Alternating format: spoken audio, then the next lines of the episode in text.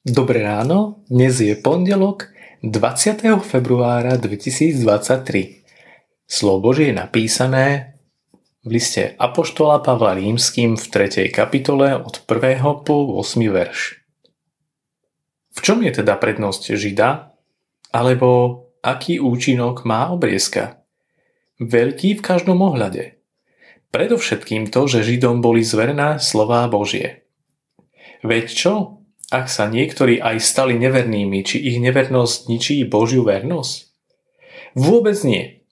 Ale nech je Boh pravdobravný a každý človek luhár, ako je napísané. Aby si bol ospravedlnený vo svojich slovách a zvíťazil si, keď ťa súdia. Keď však naša neprávosť Božiu spravodlivosť dokazuje, čo povieme? Či Boh nie je nespravodlivý?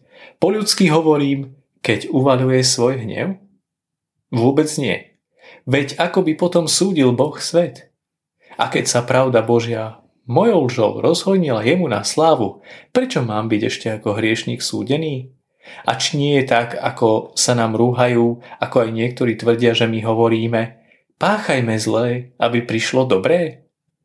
Odsúdenie ich je spravodlivé. Ako odpoviem na Božiu vernosť? Aký je váš Boh, keď dopustil celosvetovú pandémiu covidu, vojnu na Ukrajine a mnoho iných ťažkostí na našej planéte? To sú otázky mnohých ľudí dnešných dní.